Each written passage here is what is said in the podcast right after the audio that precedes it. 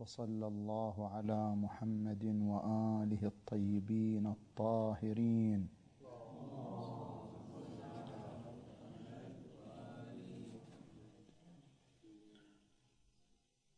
وصلنا في البحث السابق إلى أن هناك موارد ثلاثة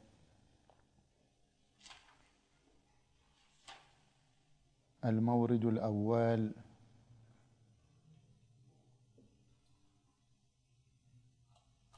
هو هل يمكن أن يتغير الحكم الشرعي مع عدم تغير موضوعه الجعلي؟ بمعنى أن الموضوع المأخوذ في لسان الأدلة لم يتغير ومع ذلك يتغير الحكم الشرعي نتيجة لتغير الثقافة بمرور الزمان. مثلا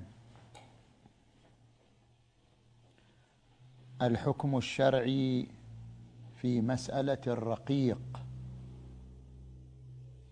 من أسر من قبل المسلمين في القتال مع غير المسلمين فللمسلم أن يسترقه. وإذا استرقه كان ملك يمين فيجوز حينئذ بيعه. ويورث. وإن كان أنثى فللمالك نكاحها لا بالعقد بل بنفس ملك اليمين. فهذا الحكم الشرعي الذي لم يتغير موضوعه الجعلي وهو من أسر من قبل المسلمين في القتال مع الكافرين. أو مع غير المسلمين. هل يمكن أن يتغير هذا الحكم الشرعي مع بقاء موضوعه بلحاظ أن المجتمع العقلائي في زماننا يرى أن من حق الإنسان أن لا يملك وأن ملكية الإنسان ظلم والظلم قبيح. فمقتضى قرار المجتمع العقلائي في زماننا بأن ملك تملك الإنسان ظلم أن يرتفع هذا الحكم الشرعي طبقا لرؤية المجتمع العقلائي. وإن كان موضوعه الجعلي ثابتا لم يتغير. المورد الثاني أن يتوصل المجتمع العقلائي إلى حكم لا يوجد عليه دليل لا إثباتا ولا نفيا فيؤخذ به كحكم شرعي لأن المجتمع العقلاء يراه. ومثلنا له فيما سبق بحق الاختراع وحق البراءة. فلو فرضنا أن لا يوجد دليل اجتهادي يثبت حق البراءة أو ينفيه لكن المجتمع العقلائي يراه حقا. وأن عدم توفيته لصاحبه ظلما. فهل يمكن أن نؤسس حكما شرعيا لأن المجتمع العقلاء يراه أم لا؟ المورد الثالث أن يضيف المجتمع العقلاء قيدا لموضوع الحكم. كما إذا افترضنا وهذا مناقش في باب الوكالة كما إذا افترضنا أن إطلاقات الأدلة في باب الوكالة تثبت نفوذ الوكالة في جميع الأحوال ولكن توصل المجتمع العقلائي إلى أن فاقد الحضور العقلي إما بإغماء أو بدواء معين. من فقد الحضور العقلي تنسلخ عنه الوكالة فلا يبقى وكيلا أو لا يبقى وليا. فالمجتمع العقلاء هنا يضيف قيدا لموضوع نفوذ الوكالة وهو أن لا يزول الحضور العقلي للوكيل وإلا فتزول الوكالة. فهل نأخذ بما أضافه المجتمع العقلاء من قيود لموضوع الحكم أم لا؟ إذن في بحث المتغير والثابت نبحث أن ما يقرره المجتمع العقلائي إما بزوال الحكم الشرعي مع بقاء موضوعه وإما بتأسيس حكم لا دليل عليه من قبل المشرع وإما بإضافة قيد إلى موضوع الحكم الشرعي هل أن قرار المجتمع العقلائي يؤخذ به؟ فيقال هذا حكم عقلائي قطعي ناشئ عن مقدمات عقلائية فمقتضى ذلك حجيته والاتكاء عليه سواء في تغير الحكم الشرعي أو في تأسيس حكم شرعي أو في إضافة قيد لموضوع الحكم الشرعي. وهذا ما يقتضي الانتقال بنا إلى ما بحثه الأصوليون في حجية الدليل العقلي. ونحن نسير في بحث حجية الدليل العقلي على ما صنفه أو رتبه السيد الصدر في بحوثه بحوث في علم الأصول ولكن مع إضافة بعض النقاط المهمة.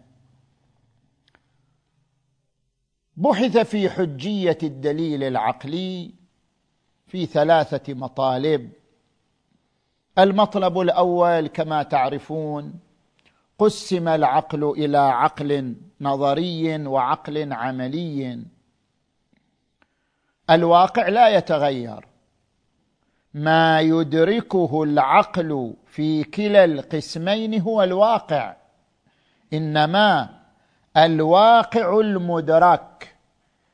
إن لم يستتبع موقفا عمليا يسمى الإدراك بالعقل النظري كما إذا أدرك المعادلات الرياضية مثلا. هذا لا يستتبع موقفا عمليا فيسمى عقلا نظريا. وإذا كان الواقع المدرك يستتبع موقفا عمليا كإدراك العقل أن الظلم قبيح وأن العدل جميل هذا يعبر عنه بالعقل العملي. وإلا فالمدرك في كلا القسمين هو الواقع. نأتي إلى المطلب الثاني. الحكم الشرعي المقتنص من حكم العقل. تارة يقتنص من حكم العقل النظري تارة يقتنص من حكم العقل العملي. أما ما يقتنص من حكم العقل النظري فهو أيضا على نوعين كما ذكر في الأصول المستقلات العقلية وغير المستقلات.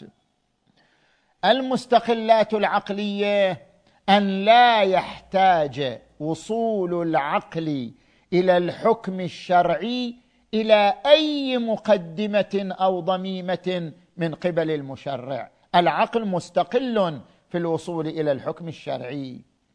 وهذا ما يعبر عنه بالدليل اللمي بمعنى أن يدرك العقل الملاك التام لحكم الشارع فيدرك حكم الشرع بلا حاجة إلى ضميمه. يمكن أن يمثل لذلك مثلا بمسألة التدخين أو مسألة الزواج من الصغيرة كما مثل به بعض الباحثين الإيرانيين. أن نقول بأن العاقل يدرك أن في التدخين مفسدة ملزمة خطرا ملزما. لأنه أدرك العلة أدرك المعلول. لأنه أدرك الملاك التام أدرك حرمة التدخين. مع أنه لا يوجد أي ضميمة شرعية تساعد العقل على ذلك. العقل وحده أدرك الملاك التام فأدرك الحكم الشرعي. هذا في الأحكام التكليفية وكذلك في الأحكام الوضعية. أن يفترض كما ذكره بعض الباحثين أن يفترض أن المجتمع العقلائي بإدراك قطعي أدرك أن في العقد على الصغيرة مفسدة ملزمة ونتيجة ذلك أدرك بطلان نكاح الصغيرة أو فساد نكاح الصغيرة. أدرك الملاك التام للحكم الوضعي فأدرك الحكم الوضعي.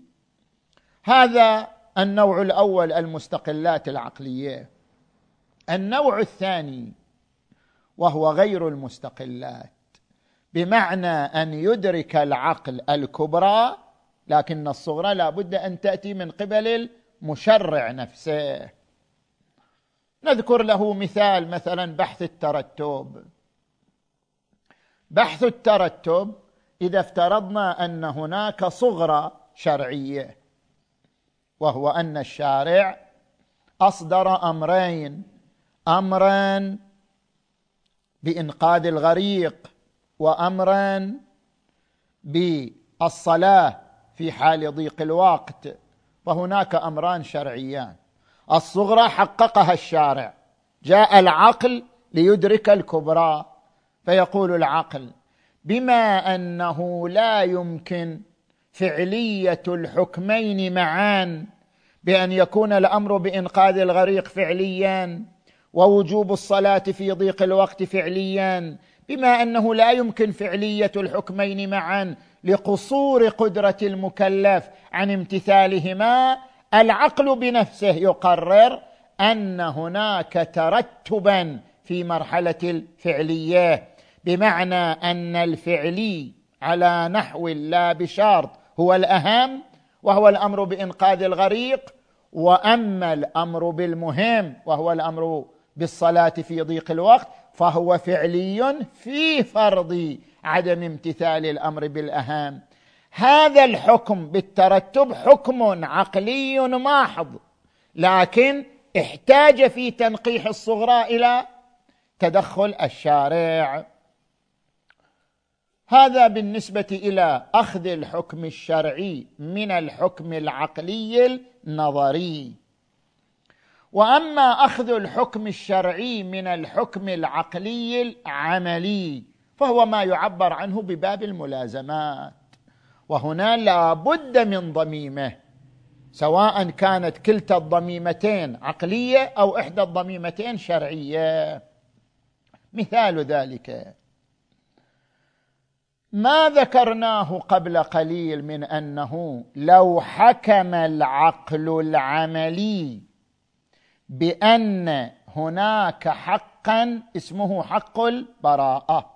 مجتمع العقلاء اتفق على هذا الحكم بنحو جازم أن للمخترع حق البراءة. هذا مما حكم به العقل العملي. كيف نتوصل إلى حكم شرعي؟ لابد أن نضم إليه كبرى أخرى وهي كبرى الملازمة. ما حكم به العقل؟ حكم به الشارع. نحتاج إلى الكبرى في جميع أحكام العقل العملي. لا يمكن أن نصل إلى الحكم الشرعي إلا بضميمة كبرى وهي كبرى الملازمة. وما حكم به العقل؟ حكم به الشارع. هذه الملازمة سواء استقيناها من العقل فصارت كلتا المقدمتين عقلية. أو استقيناها من الشارع كما ذهب إليه صاحب الحدائق وغيره أنه أصلا هذه الملازمة موجودة في الأدلة. كما في صحيحة حماد ما من شيء إلا وفيه كتاب أو سنة. أو مثلا ما ورد في الرواية الشريفة عن الرسول صلى الله عليه وآله ما من شيء. أو لم أدع شيئا يقربكم إلى الجنة ويبعدكم عن النار إلا ونبأتكم به. فيقال ظاهر هذه الروايات أنه كل ما يراه العقل العملي حسنا أو قبيحا فقد نبأ به الشارع وأبلغه الشارع من حينه. فالملازمة بين حكم العقل وحكم الشرع أصلا قام عليها. دليل شرعي. طبعا نحن لسنا في مقام المناقشة الآن وإنما نريد أن نبين أن حكم العقل العملي لا يوصل إلى الحكم الشرعي إلا بضميمه وهي الملازمة سواء كان الدليل على الملازمة حكم العقل أو كان الدليل على الملازمة هو الدليل الشرعي.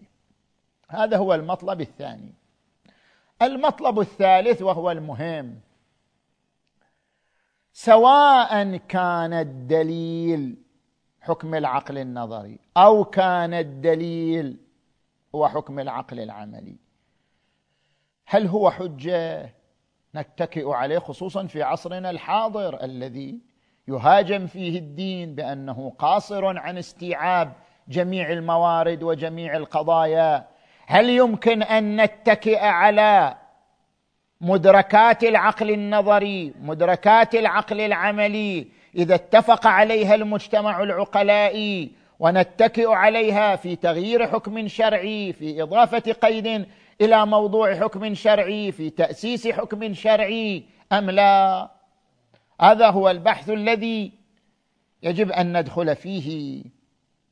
وهنا كما تعرفون يوجد بحث ونزاع في داخل الفكر الإمامي بين بعض المحدثين وبين الأصوليين حول حجية الدليل العقلي. وقد صوره السيد الصادر قدس سره في بحوثه بثلاثة أنحاء أي أن بعض المحدثين الذين يقولون بأن الحكم العقلي ليس بحجة يصور كلامهم على ثلاثة أنحاء. إما أن يدعوا الضيق في الجعل أو يدعوا الضيق في الكاشفية أو يدعوا الضيق في مرحلة التنجز. فعندنا مقامات ثلاثة للبحث. الليلة نبحث في المقام الأول. أن يدعى أن هناك ضيقا في مرحلة الجعل.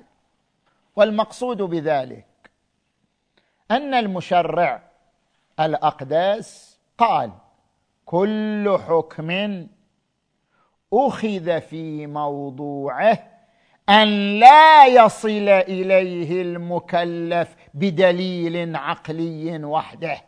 فلو وصل إليه المكلف بدليل عقلي وحده فليس بفعلي. نفترض أن المشرع قال المشرع قال التدخين حرام لكن إن وصلت إلى هذا الحكم عبر دليل نقلي فالحكم فعلي في حقك. وأما إذا وصلت إلى هذا الحكم نفسه عبر دليل عقلي وحده فهذا الحكم ليس فعليا في حقك. فأخذ في موضوع الحكم الشرعي عدم العلم به عن طريق دليل عقلي وحده. لو علم به المكلف عن طريق دليل عقلي وحده لم يكن هذا الحكم الشرعي فعليا في حقه. ربما يدعي بعض المحدثين هذا المعنى أن هناك ضيق في المجعول الشرعي. وقد استدل على هذا المطلب بطوائف عديدة.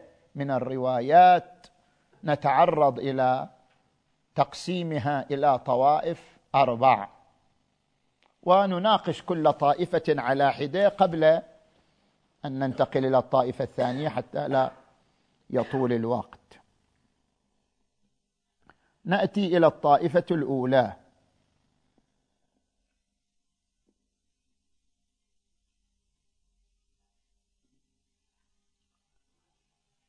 الطائفة الأولى ما دل على اعتبار دلالة ولي الله كل عمل لم يصل إليه المكلف عبر دلالة الإمام أو عبر دلالة المعصوم فلم يشرع له حكم. لا يكون الحكم فعليا حتى يصل إليه المكلف عبر دلالة المعصوم. منها صحيحة زرارة فلو أن رجلا صام نهاره وقام ليله وتصدق بجميع ماله وحج جميع دهره ولم يعرف ولاية ولي الله فيواليه. شاهد في الجملة الآتية. وتكون جميع أعماله بدلالته إليه. أن تكون جميع أعمال المكلف واصلة عبر دلالة الولي وتكون جميع أعماله بدلالته إليه ما كان له على الله حق في ثوابه وما كان من أو ولا كان من أهل الإيمان. وجه الاستدلال واضح. كما أننا نستدل بثبوت الثواب على وجود الأمر. إذا وجدنا ثوابا على عمل قلنا هناك أمر بذلك العمل. من أماط الأذى عن الطريق فله كذا من الثواب. اذا الإماطة إماطة الأذى عن الطريق لها أمر. كما يستدل بثبوت الثواب على وجود الأمر يستدل بعدم الثواب على عدم الآمر. هنا يقول كل عمل لم يأتي بدلالة الولي فلا ثواب عليه. لا ثواب عليه إذن لا أمر به. فنستكشف من عدم ترتب الثواب عدم الآمر. زين. ومثل هذه الرواية من دان الله بغير سماع من صادق يعني من المعصوم ألزمه الله التيه إلى الفناء. ومنها كل ما لم يخرج عن أبي جعفر عليه السلام كل ما لم يخرج من أهل من هذا البيت فهو باطل إلى غير ذلك من الروايات في هذه الطائفة. والمناقشة في الاستدلال بهذه الطائفة. اولا أن يقال إن ظاهر هذه الطائفة نفي القبول لا نفي الصحة. كل عمل لم تصل إليه عن دلالة ولي الله فلا ثواب عليه. غايته نفي استحقاق الثواب على العمل الذي لم تصل إليه عبر دلالة ولي الله. وكل مكلف وصل إلى ذلك معرضا عن دلالة ولي الله فليس من أهل الإيمان. فغايتها نفي استحقاق الثواب على العمل لا نفي صحة العمل. كي يستدل بنفي صحة العمل على انتفاء الأمر الفعلي. وثانيا قد يقال بأنه هذه الروايات تنفي استحقاق الثواب لقصور في الفاعل لا لقصور في الفعل. ولذلك لا دلالة فيها على بطلان العمل. هي تقول بأن الفعل العبادي المقرب متقوم بالحسن الفاعلي والحسن الفعلي الحسن الفعلي لا يتوقف على دلالة ولي الله لكن الحسن الفاعلي يتوقف على دلالة ولي الله. فكل عمل لم تصل إليه عبر دلالة ولي الله فالحسن الفاعل منتهين. ولذلك قال ما كان له على الله يعني صرح بالفاعل ما كان له على الله حق في ثواب وما كان من أهل الإيمان. المناقشة الثالثة ما ذكره السيد الصادر قدس سره بأنه غاية هذه الطائفة نفي الصحة لا نفي الحكم. بمعنى أن هذه الطائفة تقول يشترط في صحة الأمور القربية شرط جديد وراء الإسلام وهو الإيمان. يعني الاعتراف بالإمامة. هذه الرواية من أدلة اشتراط الإيمان في صحة العمل. كل عمل قربي لا يقع مقربا فلا يقع صحيحا إلا مع كون الفاعل مؤمنا مقرا بالإمامة قابلا بولاية ولي الله. فهي ناظرة لاشتراط الإيمان في صحة العمل. ولا علاقة لها وليست ناظرة بالحكم الشرعي أن كل حكم شرعي وصل إليه الإنسان بحكم عقلي قطعي ناشئ عن مقدمات عقلائيه فالحكم ذاك غير فعلي في حقه ليست نافية لفعلية الحكم. إنما تقول حتى لو كان الحكم فعليا في حقك العمل غير صحيح لأنه يشترط في صحة العمل كما يشترط الإسلام يشترط الإيمان كما يشترط البلوغ والعقل مثلا. إذا قلنا بأنه شرط في صحة العمل يشترط الإيمان. اذا فبالنتيجة هذه الروايات الشريفة في هذه الطائفة الشريفة لا دلالة فيها على تضييق فعلية الحكم بأن لا يكون واصلا. عبر دليل عقلي وحده. نأتي إلى الطائفة الثانية. الطائفة الثانية. ما دل على النهي عن اتباع القياس؟ وهي روايات عديدة دلت على النهي عن اتباع القياس منها ما رواه في المستدرك عن الصدوق في كمال الدين. ينتهي إلى أبي حمزة الثمالي عن علي بن الحسين عليه السلام. إن دين الله لا يصاب بالعقول الناقصة والآراء الباطلة والمقاييس الفاسدة ولا يصاب إلا بالتسليم. ورواية أخرى أيضا عن أبي شيبة الخراساني قال سمعت أبا عبد الله عليه السلام يقول إن أصحاب المقاييس طلبوا العلم بالمقاييس فلم تزدهم المقاييس من الحق إلا بعدا وإن دين الله لا يصاب بالمقاييس. طبعا هناك رواية مذكورة في كثير من الكتب وهي إن دين الله لا يصاب بالعقول وليس أبعد عن دين الله من عقول الرجال. ولكن عند المراجعة تبين أن هناك اشتباه في الناقل. هذا وارد في تفسير القرآن وليس واردا في الدين نفسه. عدة روايات واردة في تفسير القرآن من هذا القبيل. رواية عبد الرحمن بن الحجاج قال سمعت أبا عبد الله عليه السلام يقول ليس شيء أبعد من عقول الرجال عن القرآن.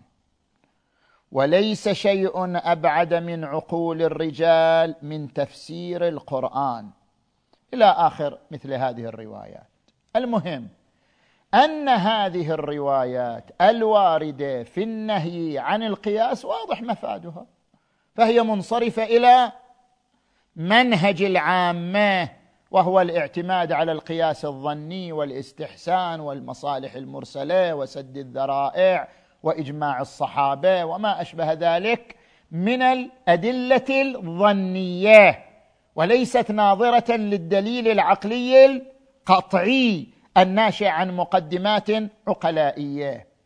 المهم كل المهم هو صحيحة أبان. كيف نتصرف في صحيحة ابان الآن نقرأ صحيحة ابان هذا هي المهم في هذه الطائفة.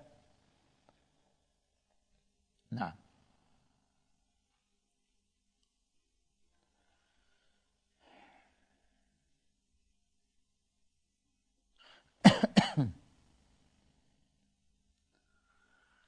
هذه صحيحة أبان رواها الكافي ورواها الصدوق في الفقيه. عن عبد الرحمن بن الحجاج عن أبان بن تغلب قال قلت لأبي عبد الله عليه السلام ما تقول في رجل قطع إصبعا من أصابع المرأة؟ كم فيها؟ قال عشرة من الإبل. قلت قطع اثنين. قال عشرون. قلت قطع ثلاثا. قال ثلاثون. قلت قطع أربعا. قال عشرون. قلت سبحان الله. يقطع ثلاثا. فيكون عليه ثلاث حتى إحنا لو نسمع هذا الكلام شلون يصير هذا؟ ما يصير ما يدخل في عقلنا. حتى إحنا لو نسمع هذا الكلام نقول هكذا. قلت سبحان الله يقطع ثلاثان فيكون عليه ثلاثون فيقطع أربعان فيكون عليه عشرون. كان بعض شيابنا إذا سمع هذه الرواية يقول خليه يقطع الأربعة أحسن إليه. خليه يقطع الأربعة يريح حاله ما دام بس عشرين. إيه. فيقطع أربعا فيكون عليه عشرون. إن هذا كان يبلغنا ونحن بالعراق فنبرأ ممن قاله. ونقول الذي قاله شيطان. فقال مهلا يا أبان. هكذا حكم رسول الله صلى الله عليه وآله. إن المرأة تعاقل الرجل إلى ثلث الدية فإذا بلغت الثلث رجعت المرأة إلى النصف. يا أبان إنك أخذتني بالقياس والسنة إذا قيست محق الدين. طبعا الرواية صحيحة خلافا لما ذكره السيد الخوي في مصباح الأصول أنها ضعيفة السند. لا السند صحيح في الكافي وفي الفقيه السند صحيح لا غبار عليه. الكلام في مدلول هذه الرواية. هذه الرواية الشريفة مع أن الحكم العقلي قطعي. من باب شنو؟ من باب الأولوية بعد. إذا كان قطع ثلاثة أصابع فيه ثلاثون من الإبل قطعا قطع أربعة لا يزي لا ينقص. سما نقول يزيد لا ينقص على الأقل. إذا كان قطع ثلاثة فيه ثلاثون فقطع الأربعة لا ينقص عنه لأنه أشد منه فهذا حكم عقلي. وحكم عقلي قطعي ناشئ عن مقدمات عقلائية. يعني هذا الحكم لو عرض على العقلاء لم يقبل العقلاء ابدا أن يكون قطع الأربعة أقل دية من قطع الثلاثة. فهو حكم عقلي قطعي ناشئ عن مقدمات عقلائيه ومع ذلك الإمام لم يعتبره حجة ولم يتكئ عليه وقال عنه قياس. فما هو الخلاص من مثل هذه الرواية؟ فيقال بأنه بما أن الاعتراض أبان جاء بعد بيان الحكم لا قبله. أي أن أبان اعترض بعد أن بين الإمام عليه السلام الحكم. قال قطع اربعا قال فيه عشرون. بعد أن بين الحكم اعترض أبان. قال إن هذا كان يبلغنا بالعراق ونقول إن الذي جاء به شيطان. لأجل ذلك جاء النهي. أي أن مصب الناهي هو الاعتماد على المقدمات العقلية قبل الفحص عن الأدلة نقلية. منشأ النهي الأخذ بالحكم العقلي قبل الفحص في الأدلة. أنا الآن ذكرت لك الحكم الشرعي تعترض علي وتقول أن هذا جاء به شيطان. يعني أنت اعتمدت على المقدمات العقلية قبل الفحص عن الأدلة الشرعية. أنا أقول لك هذا الحكم جاء به رسول الله صلى الله عليه وآله. فليس مصب النهي هو عدم حجية الدليل العقلي المعتمد على مقدمات عقلائية وإنما مصب النهي هو الاخذ بالدليل العقلي قبل الفحص في الأدلة الشرعية. وبعبارة أخرى من أخذ بالدليل العقلي قبل الفحص في الأدلة الشرعية فقد ارتكب تقصيرا في المقدمات مقدمات قطعه العقلي.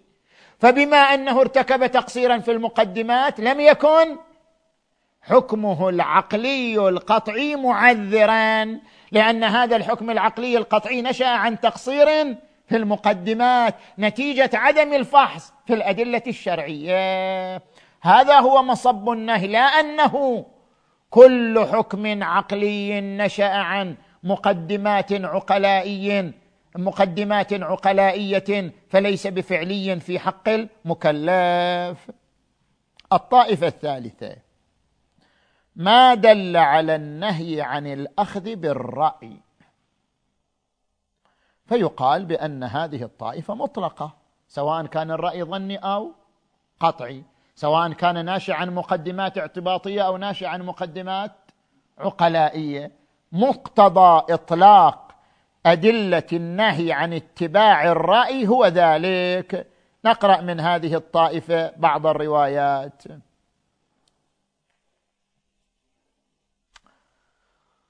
صحيح ابن مسكان قال أبو عبد الله عليه السلام ما أحد أحب إلي منكم. إن الناس سلكوا سبلا شتى. منهم من أخذ بهواه ومنهم من أخذ برأيه وإنكم أخذتم بأمر له أصل يعني أخذتم بالإمامة التي هي لها أصل إلهي لها أصل شرعي. وما ورد عن أبي جعفر الباقر عليه السلام من أفتى الناس برأيه فقد دان الله بما لا يعلم. ولاحظوا أيضا رواية طلحة وهي رواية معتبرة عند جملة من علمائنا عن طلحة بن زيد عن أبي عبد الله عليه السلام عن أبيه. قال قال أمير المؤمنين علي عليه السلام لا رأي في الدين. ولكن المناقشة في الاستدلال بهذه الطائفة بثلاث مناقشات الأولى أن هذه الروايات منصرفة إلى الرأي المعروف لدى العامه يعني إن لدى فقهاء العامة منهجا في الاستنباط يعبر عنه بمنهج الرأي حتى هم عندهم هذا التعبير. منهج الرأي حتى هذا التعبير شائع لدى العامه فالروايات منصرفة إلى منهج الرأي الذي اتبعه فقهاء العامة وهو الأخذ بالأقيسة والإستحسان وسد الذرائع والمصالح المرسلة ومثلا إجماعات الصحابة وما أشبه ذلك من الأمور. ولذلك ذم الإمام أبا حنيفة حينما اجتمع معه ذمه على ذلك. يقول شبرمة ابن شبرمة يقول ابن شبرمة دخلت أنا وأبو حنيفة على جعفر بن محمد. عليهما السلام فقال لأبي حنيفة اتق الله ولا تقس الدين برأيك فإن أول من قاس إبليس. وقال أبو جعفر عليه السلام لسلمة بن كهيل والحكم بن عتيبة شرقا وغربا فلا تجدا علما صحيحا إلا شيئا صحيحا خرج من عندنا أهل البيت عليهم السلام.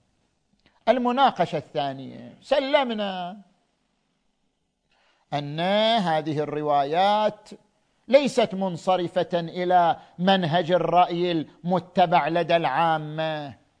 ولكن كما ذكر الأصوليون في بحث حجية الظن أنه لا يمكن الردع عن ارتكاز عقلاء بالمطلقات. المطلقات لا تكفي في الرد عن الارتكازات العقلائية. إذا أراد الشارع أن يردع عن مرتكز عقلائي لا بد أن ينص عليه بعنوانه وإلا لا يرتدع العقلاء. المطلقات ليست كافية في الرد عن المرتكزات العقلائية. وبما أن من المرتكزات العقلائية الواضحة أن الدليل العقلي الناشئ عن مقدمات عقلائية شنو؟ حجة. العقلاء لا يتوقفون في الأخذ بالدليل العقلي الناشئ عن مقدمات عقلائية. بما أن حجية الدليل العقلي الناشئ عن مقدمات عقلائية حجة بارتكاز العقلاء فلا يكفي في الردع عن وجود هذه المطلقات التي تشمله. بل احتفاف هذه المطلقات بالارتكاز العقلائي القائم على حجية الدليل العقلي الناشئ عن مقدمات عقلائية يمنع من إطلاقها لأنه يشكل قرينة متصلة عليها يمنع من إطلاقها لمثل هذا الحكم العقلي. وثالثا المناقشة الثالثة لو سلمنا الإطلاق تتعارض هذه الطائفة مع ما دل على حجية العلم بقول مطلق. عندنا أدلة تدل على حجية العلم بقول من أفتى الناس بغير علم لعنته ملائكة السماء وملائكة الأرض. أو عندنا أدلة بقول مطلق تدل على حجية العقل. إذا تمت سندان كما في رواية هشام يا هشام إن لله على الناس حجتين حجة ظاهرة وحجة باطنة فأما الظاهرة فالرسل والأنبياء والأئمة عليهم السلام وأما الباطنة فالعقول. يا هشام إن العاقل الذي لا يش إن العاقل الذي لا يشغل الحلال شكره ولا يغلب الحرام صبره. اذا هذه الرواية أيضا تدل على حجية العقل.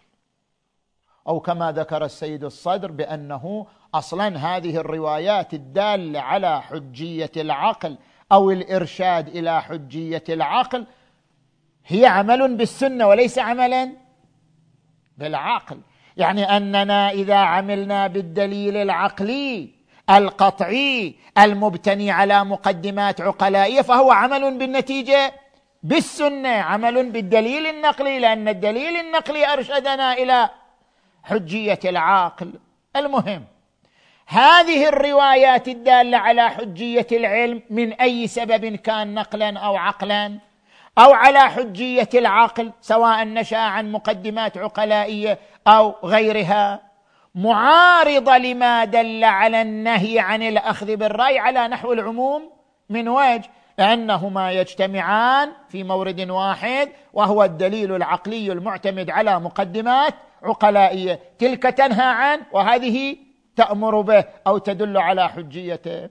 فمع تعارضهما نرجع للكتاب كمرجح للطائفة الثانية كما في قوله عز وجل ولا تقف ما ليس لك به علم أو قوله نعم آه، فبشر عبادي الذين يستمعون القول فيتبعون أحسنه أولئك الذين هداهم الله وأولئك هم أولو الألباب إلى غير ذلك. وإن لم يتم إطلاق الكتاب تعارضت الروايتان أو الطائفتان وتساقطتا النتيجة هي بقاء الدليل العقلي على حجيته العقلائية لأنه لم يثبت الردع عنه باعتبار أن الروايات الذامة لاتباع الرأي معارضة بالروايات الدالة على حجية العقل فيتعارضان ويتساقطان ويبقى الدليل العقلي الناشئ عن مقدمات عقلائية على حجيته العقلائية. زين نجي الآن إلى الطائفة الأخيرة. الطائفة الأخيرة وهي الطائفة الرابعة ما دل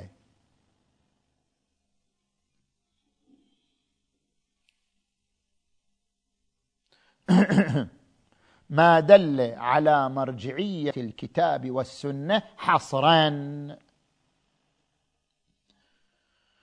ومن هذه الروايات ما ورد عن أمير المؤمنين علي عليه السلام من أخذ دينه من أفواه الرجال أزالته الرجال.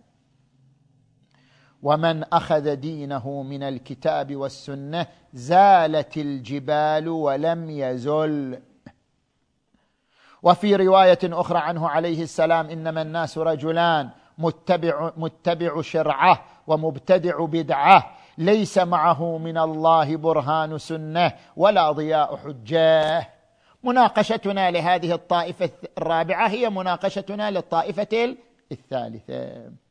فتلخص من ذلك أنه لم يتم الاستدلال بهذه الروايات الشريفة على ضيق المجعول أي على أن الحكم العقلي على أن الحكم الشرعي أخذ في موضوعه عدم الوصول إليه من دليل عقلي وحده.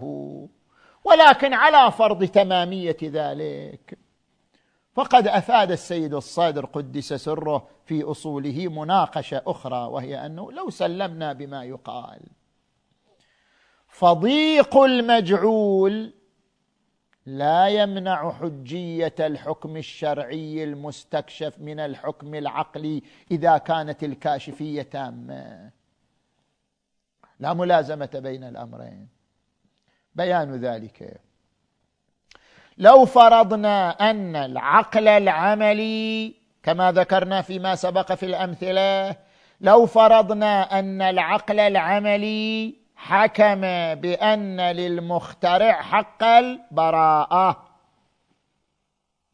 وحكم العقل أيضا بالملازمة بين طبعا الحكم بالملازمة لمن؟ للعقل النظري والعملي للنظري. الذي يحكم بصغر الملازمة هو العملي. يقول للمخترع حق هذا من أحكام العقل العملي. أما الذي يدرك الملازمة فهو العقل النظري العقل النظري لأن سائر الملازمات هي أمور واقعية نفس أمرية.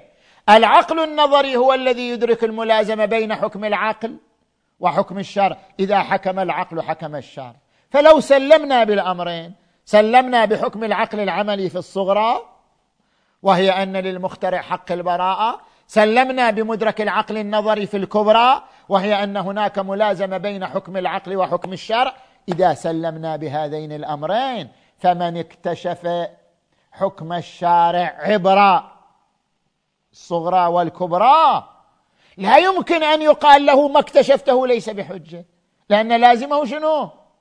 الخالف بعد أن قطع بالصغرى وقطع بكبرى الملازمة فلا يعقل أن يردعه الشارع عن حجية ما استكشفه عبر الملازمة فإن هذا مستلزم للخلف. نظير ما ذكره الأصوليون في مسألة حجية القطع أنه لا يعقل ردع الشارع عن حجية القطع أيضا لا يعقل ردع الشارع عن حجية الحكم الشرعي المستكشف من حكم العقل العملي في الصغرى وإدراك العقل النظري للكبرى لأن لازم ذلك الخلف فالردع لغو لا أثر له.